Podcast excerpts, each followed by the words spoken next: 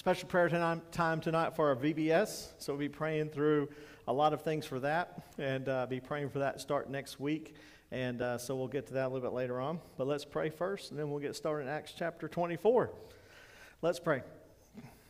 Dear Heavenly Father, we do come before you, God. We just thank you for your word. Thank you for your spirit, God. I do pray as we come to hear your word that we will just uh, focus on it. You'll speak to our hearts through it, Lord. You'll change our hearts through it. And when we leave this place, God, we'll be encouraged by your word and by the gospel and by uh, knowing that you are in control of all things, Lord. Even when we face opposition, that you are working for us, Lord, and you're working for our good and for your glory, God. And I pray that we will just uh, leave, that pl- leave this place knowing that, Lord. In Jesus' name we pray. Amen. All right, so we have returned to the book of Acts, if you can believe that. And. Uh, excited about the book of Acts, closing it out here.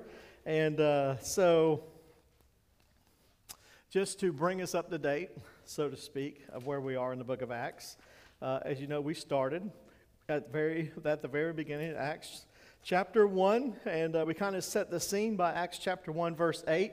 Uh, where the power of the Holy Spirit comes, and uh, it tells, uh, actually, through this uh, promise of Acts uh, chapter 1, verse 8. Uh, but you shall receive power when the Holy Spirit has come upon you, and you shall be witnesses to me in Jerusalem and all Judea and Samaria and to the ends of the earth. So, literally, this has been the, uh, the chronological order, so to speak, of the gospel through the book of Acts. And so we started off by seeing the, in, in, in Jerusalem, the witness that was happening in Jerusalem. Then we saw it through Judea, then Samaria, and then we see Paul taking this to the ends of the earth. And we know uh, Paul, as uh, the first several 14 or 15 chapters were dominated by Peter, the last chapters have been dominated by Paul, which is the apostle born out of due time. He was the apostle to the Gentiles.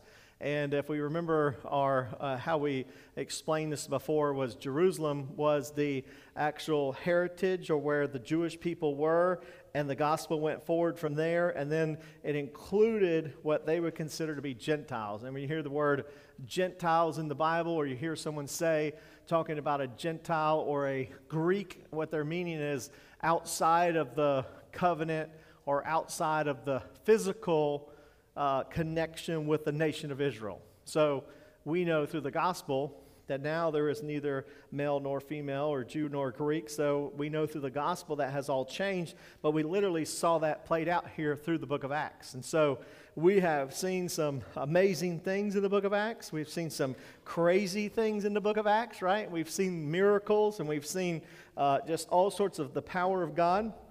Uh, but Paul, as we know, the greatest missionary uh, ever known to man, and obviously a great, great missionary, um, and it dominates Acts here. Uh, we see him planting churches, we see him pushed out of cities, but he never gives up on mission. What I love about Paul is you never see him off mission. He is always focused on God's call in his life. And to me, that's a challenge for me in my life. I, I hope when I am done with my life, I would be able to say, I stayed on mission, I stayed focused.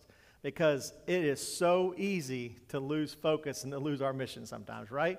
And you know what? Sometimes it's not even bad things. It's even good things that might come along that get you out of the fo- off your focus or off of your calling of sharing the gospel, and uh, you get down all these different rabbit, rabbit trails and holes. And next thing you know, you lose your true calling. But Paul never did. Paul wanted the gospel to go to all people. He was following the Lord. Uh, he would went on two missionary journeys, and third one uh, as well, which is kind of like his prison missionary journey. Uh, but we knew, uh, we know that through Paul wanted and desired to get back to Jerusalem, and so through the series of events that we studied, he ended up back in Jerusalem. But as he was warned, and others warned him as well, there would be severe persecution. He would be entrapped, he would be imprisoned, and, uh, and we know that process happened. Uh, but through that, he wanted to make it to Rome. And so, out of this imprisonment, he is uh, beginning this journey to be moved. And so, he uh, was plotted against, and he was going to be killed. Uh, he was going to be killed in chapters 22 and 23, but he pulled his Greek card, so to speak, right? He said, I am a Roman citizen and I have rights. And a lot of times it's hard to understand uh, the way the system worked back there or the government worked back then. Uh, it, there were cities and rules and different things for the Jewish people. Uh, but the Ro- un- they were under Roman rule, but they allowed them to function and do certain things in amongst themselves. But there were other things they could not do. And so, uh, just like the trial of Jesus, why they took him to Pontius Pilate and why they took him to the others to try to get him condemned because they could not execute him. And so, uh, same with Paul. They're kind of shopping him around to find someone to give him the death sentence. And so, uh, Paul was almost happened uh, in front of Felix, but he, um, I mean, not Felix. We're going to get to Felix, but he was, he was before the Sanhedrin. He was before um, this group that was going to do this to him, but then uh, he cried out uh, uh, for the Greek card and he got shipped off. Uh, someone literally came and saved his life for him. And through this commander, um, brought him to Felix, and that's where we pick up in chapter 24. He has been, uh, he's on trial uh, for uh, sedition, he's on trial for uh, all these other things that he has done, and uh, the, the Jewish people wanted him executed. He travels away from them, and it opens up in chapter 24. And guess who shows up? Look at verse 1. Now, after five days, Ananias, the high priest came down with the elders and certain orator named Tertullus. These gave evidence to the governor against Paul. So he tried to get away, but trouble followed him, right? They, they were on his trail. And so Ananias wasn't at the original um, condemnation, but yet here he shows up uh, to this one uh, to go before this one, and he brought Tertullus with him. Tertullus would have been like a DA or a district attorney. He would have been a, a, prosec- a prosecuting attorney where he, would, uh, he was going to bring the charges to Paul. More than likely, had a lot of political connections and a lot of insider connections with Felix and with some of these other uh, courts that he was going to be going against. And so they brought him in to be like a headhunter to be able to seal the deal, to finally get rid of this Paul. And so Tertullus is going to plead his case, kind of like uh, watching a courtroom scene. You know, he's going to he's gonna give it all to him and tell him all the things that Paul had done wrong. And so verse 2 says, When he was called upon, Tertullus, Tertullus uh, began his accusation, saying, I don't know about you, when you read that, I think of the devil, right? The devil is the great accuser of the brethren, right? If you uh, have someone accusing another brother or sister in Christ, many times it's Satan behind it, right? So Tertullus is accusing, he brings this accusation. So he's setting the scene, he's bringing his case against Paul. Seeing that through, seeing that through you, uh, see, seeing that through you we enjoy great peace and prosperity is being brought to this nation by your foresight we accept it always and in all places, most noble Felix, with all thankfulness. We had a grow, uh, there is a Greek word for that that's not found in here, but it, it definitely uh, comes out to meaning brown noser. That's what that means, all right? Kiss up, right? he's, uh, he's really kissing up to this Felix, like, you are so wonderful and great. I mean, look at the theatrics of it, right? You are, you, we are uh, extremely, uh, for, you know, for, because of your great foresight and understanding and this great prosperity and peace, he's buttering them up, right? He's literally, he's pouring it on thick. And in verse 4, nevertheless, uh, not to be tedious to you any further, I beg you to hear, by your courtesy, a few words from us. So there's where the inside connection comes. He's what you would call pulling a few strings, right? He's like, I know you, you know me, I've scratched your back before, you're going to scratch mine, and these Jewish people are going to deliver a lot of money to me to be able to steal the deal, to present this case, to have Paul put to the end. So he says, I'm begging you, hear my words hear these charges before, uh, before you. So, verse 5 For we have found this man a plague, a creator of dissension among all the Jews throughout the world and ringleader of the sect of the Nazarenes.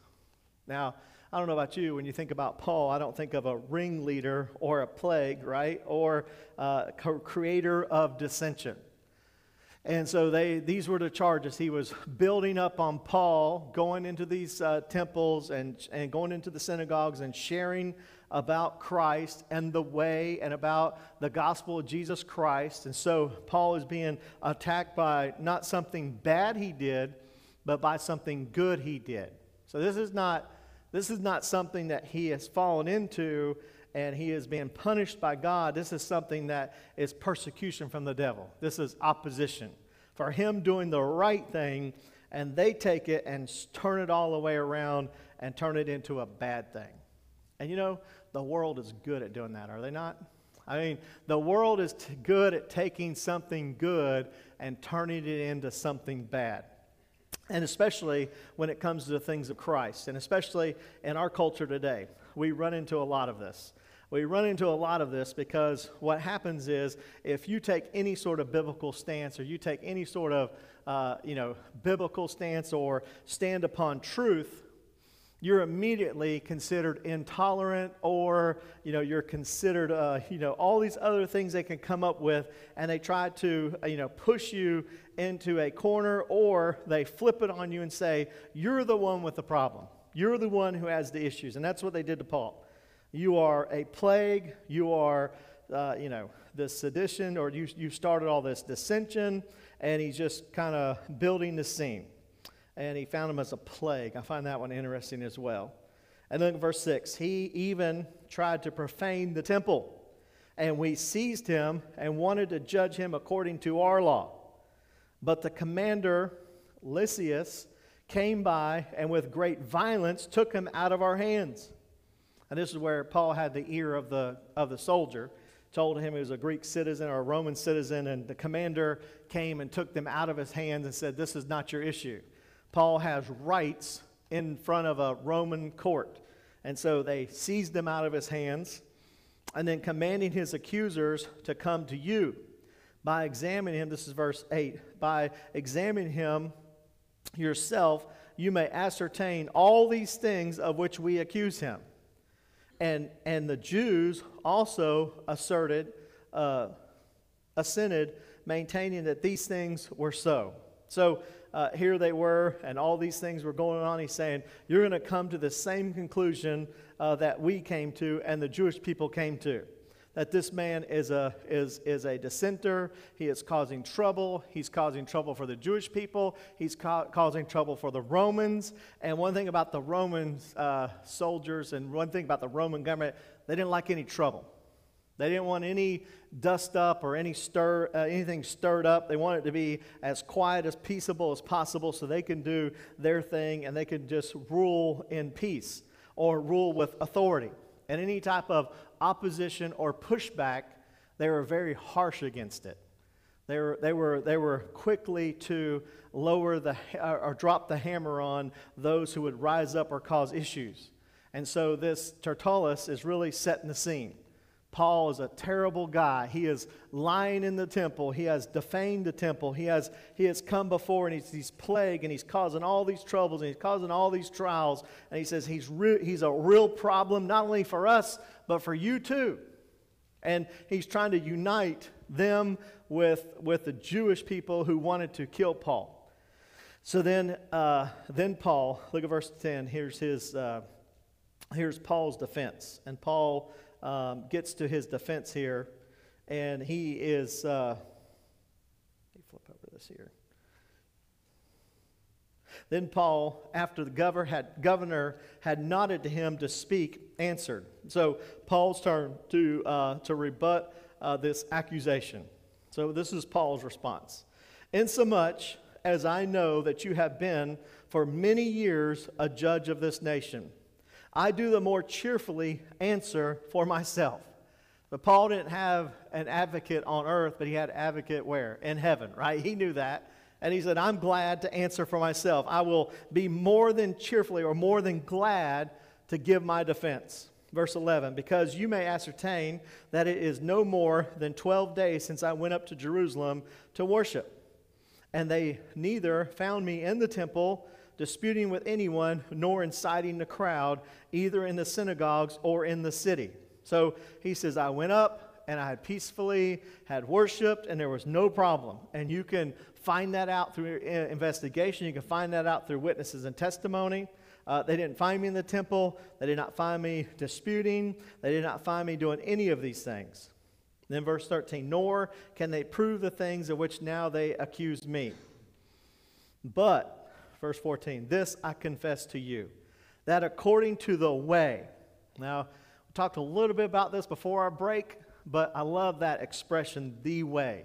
And it's capitalized, way is capitalized. And uh, when you talk about Jesus being the way, right, it just fits his message because if you're going to go to heaven or if you're going to if you're going to uh, die and you're going to stand before the Lord and you're going to enter into heaven, it's going to be through the way. And when Jesus came, he made it very clear I am the way, right? And I'm the life, and I, I'm the way, the life, and the truth. And so now Paul is piggybacking on it, saying, This message that I'm sharing, it is Jesus, because he is the way. And they want to call it a, a, a, sect, right? Or just a division. Verse 14, carrying on, he says, So I worship the God of my fathers, believing all things which are written in the law and the prophets. So Paul was saying, I didn't exclude the Old Testament.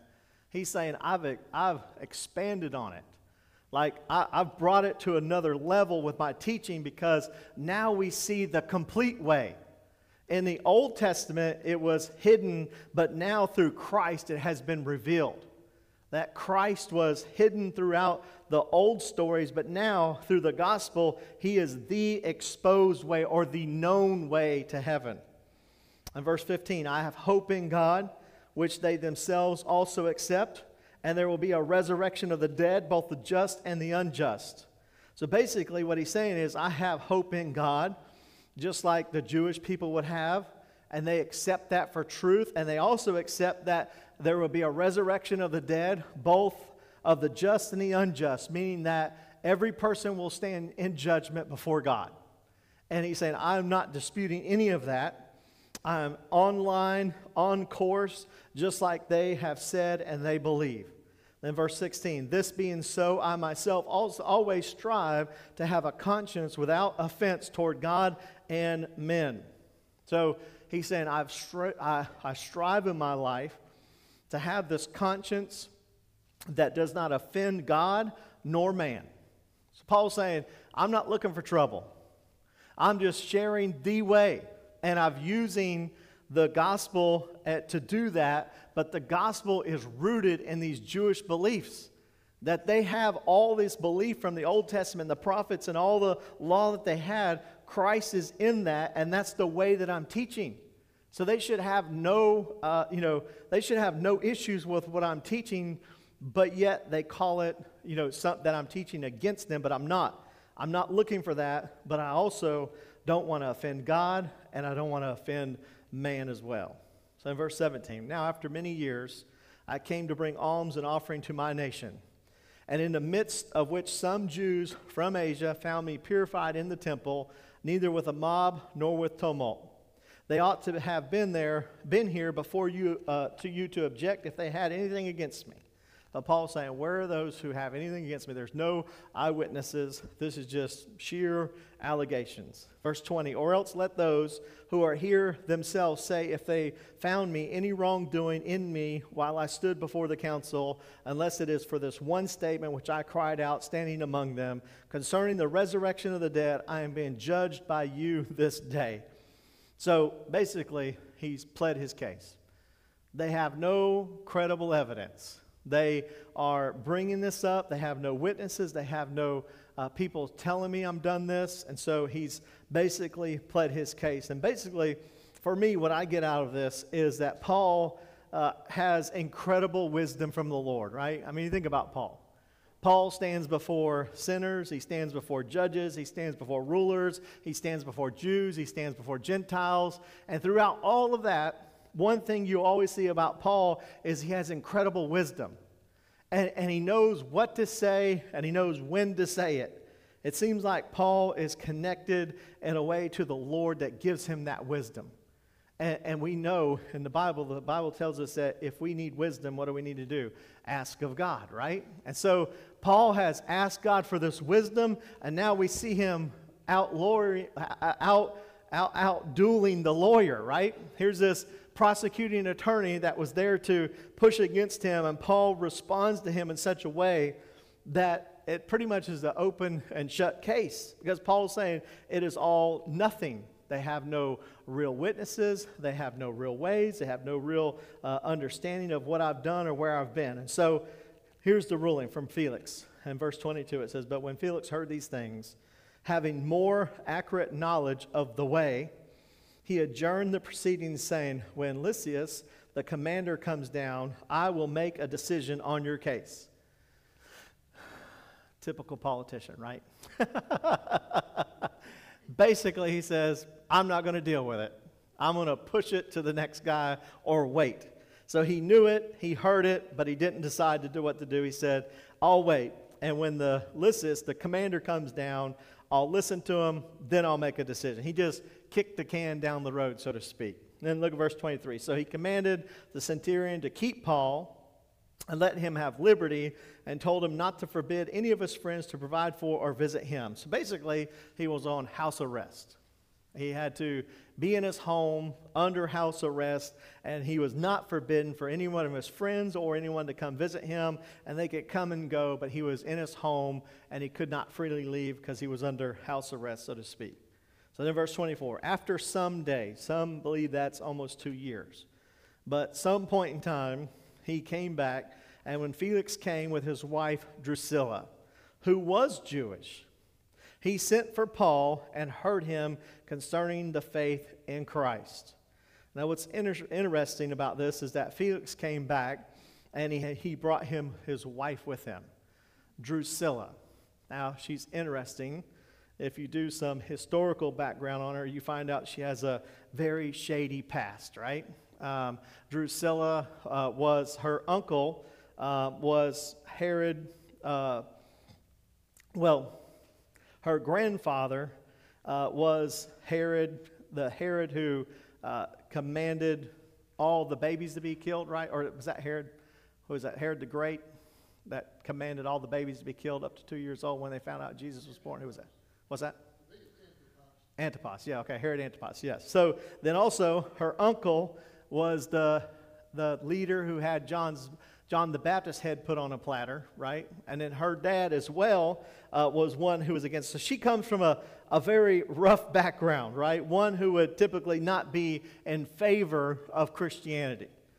But she was Jewish, and so she knew it. And I kind of think that Felix probably thought, you know what, my wife knows this better than I do and let's see if she can discern between the two, between what Paul is saying. And I personally believe that Felix, and which we'll talk about this a little bit later on, he was personally intrigued by this message of the gospel. As something in the gospel uh, rung in his heart to, to, to, put a, to put a little stinger in his heart to want to inquire and to know more about this. And so he, he brought his wife, who would have known more, and he said, Let's go talk to this Paul. Let's bring him down here and let's hear him concerning the faith in Christ. So, verse 25 Now, as he reasoned about righteousness, self control, and the judgment to come, Felix was afraid and answered, Go away for now. When I have a convenient time, I will call for you. So, obviously, Paul had struck a nerve, right? The gospel and the truth of God had uh, convicted his heart. And Felix, who was fearful, he answered, instead of saying, Here's my heart, Lord, he says, No, go away for now. And I will and come back at a more convenient time, I will call for you. And uh, many preachers have talked about this. I remember Dr. Vines preaching a sermon about this as well. And he talks about when is it a convenient time for you to come to Jesus Christ, right?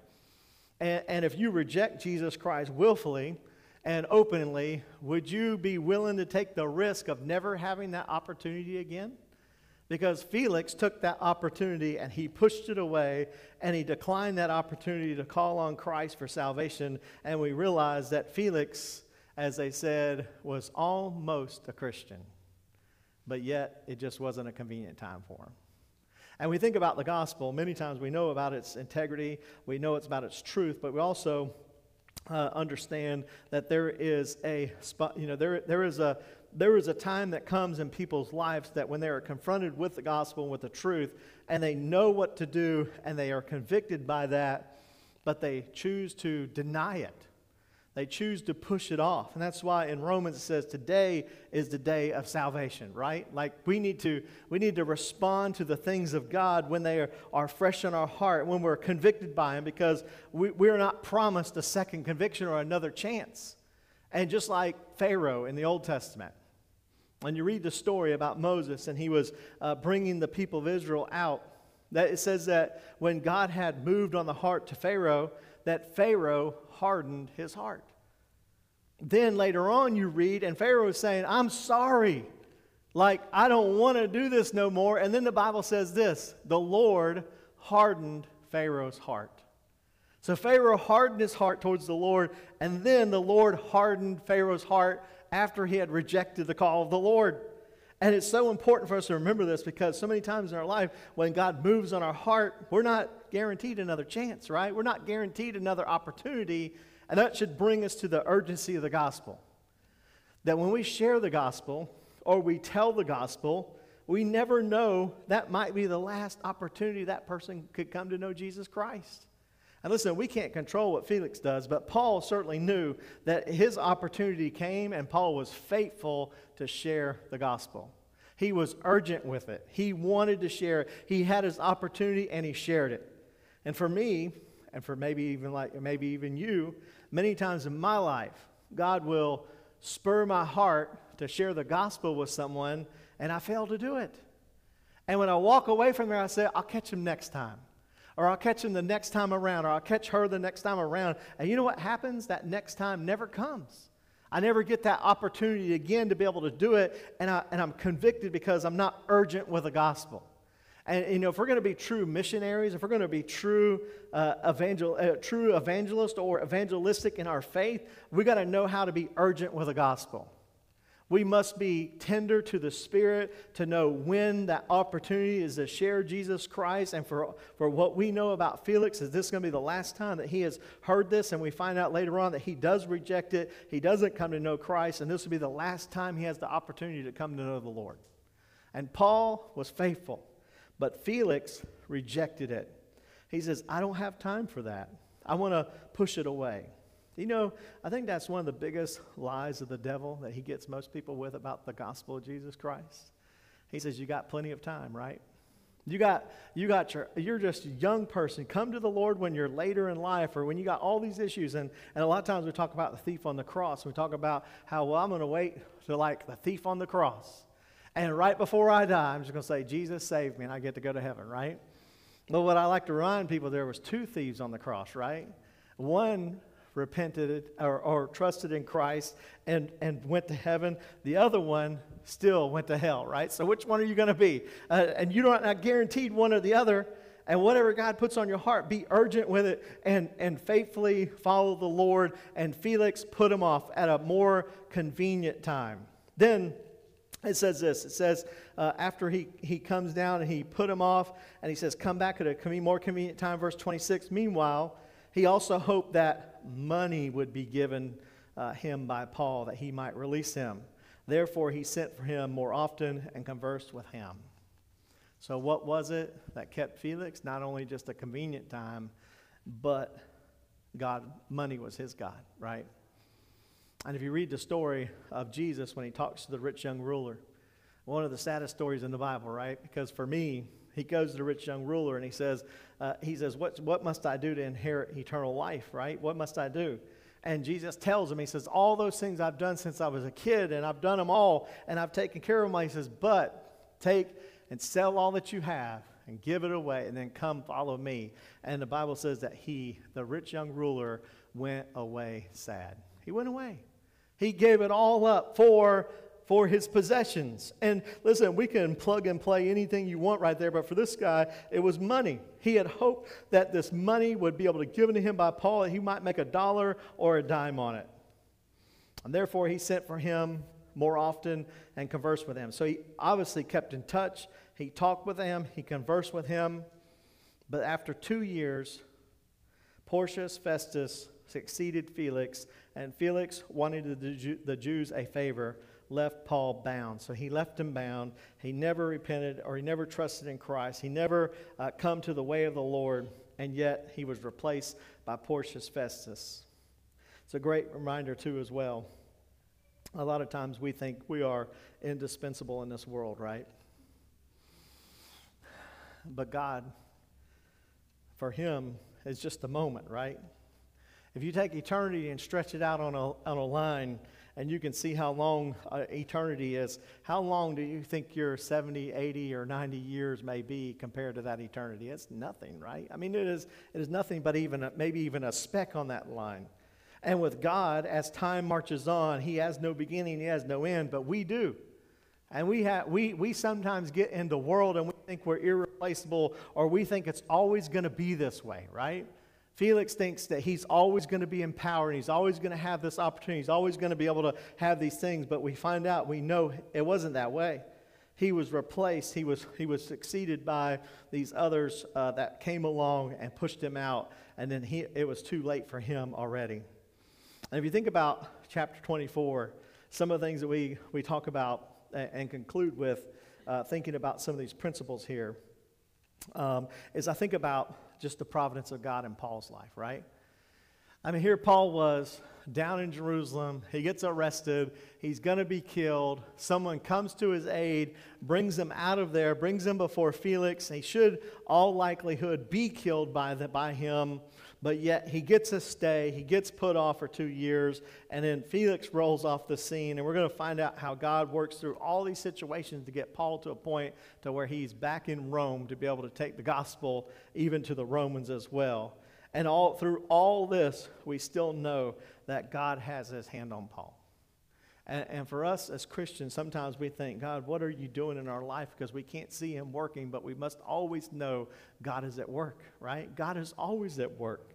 And whether you face good or whether you face bad or whether you face kings or princes or paupers, whoever they are, we know that God controls them all. And Paul was at peace with the Lord and he was here. And even in the midst of this, he was still sharing the gospel. He was still sharing of Christ, even in this day that he was being falsely accused and on trial for his life and he was still pressing on, sharing Jesus Christ with whoever it was. There was no one too big, no one too small that he did not share the gospel with. And then I think about Felix. I think about his life. I think in my life, I've met a few Felixes. I've met people who I know they understand the gospel. And I know at some point in their life they've been convicted by it.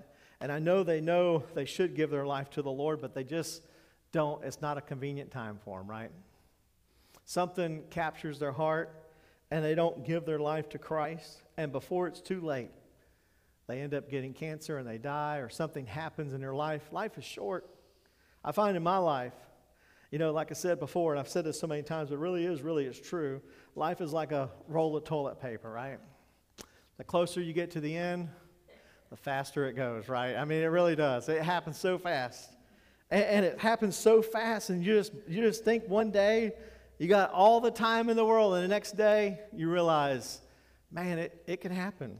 For me now, I listen or I see on Facebook and someone talks about someone that's passed away or whatever, and they say they were 47 years old, they're this many years old, and I think, wow, that's, uh, that's hitting pretty close to home. You know what I mean? Like you realize that you never promised tomorrow, you don't know what it is, and yet whatever God puts on your heart or calls you to do, uh, don't lose that for convenience. Don't lose that for something of this world.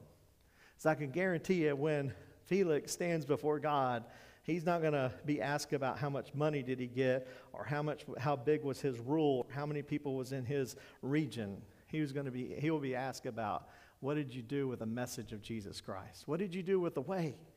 And he pushed it off and yet it's too late and it was too late for him. And we're going to talk about that in Second Thessalonians as well, coming up soon uh, in chapter 2, talking about when it's too late to call on the name of the Lord. When is that time come? And for Felix, uh, time had come and it had passed. Then I think about his wife. I think about Drusilla, all the things she had, and all the things that she knew about Jewish people, and all the things she heard about the way here, and for her to idly stand by and just to be able to look and listen and then go back to how her life was. And same, same with her. But she had so much in her heart that she was so wicked that she didn't even care about the way. And yet she still rejected God and rejected the way. And so, as we close these things, you know, we got to be like Paul, urgent with the gospel, ready to share Christ, and whatever situation we find ourselves in, trusting in the Lord. We shouldn't be like Felix, where we push God away for some other thing of this world, or say it's not a convenient time, or like Drusilla, where you're so uh, steeped with this world and so wicked that you don't even acknowledge the way or even understand uh, the, the, the, knowledge of Christ through those things. And so, uh, as we close chapter 24, I want to I want to close this in prayer for our Bible study part. But I wanted to save 15 minutes so as we could talk about VBS a little bit and we can individually pray through VBS and really spend an extended time in prayer um, tonight for VBS. So let me pray, and then we'll get to our prayer time for VBS. Let's pray. Dear, dear Father, we do come before you, Lord, and we just thank you for your promise we have in you, Lord.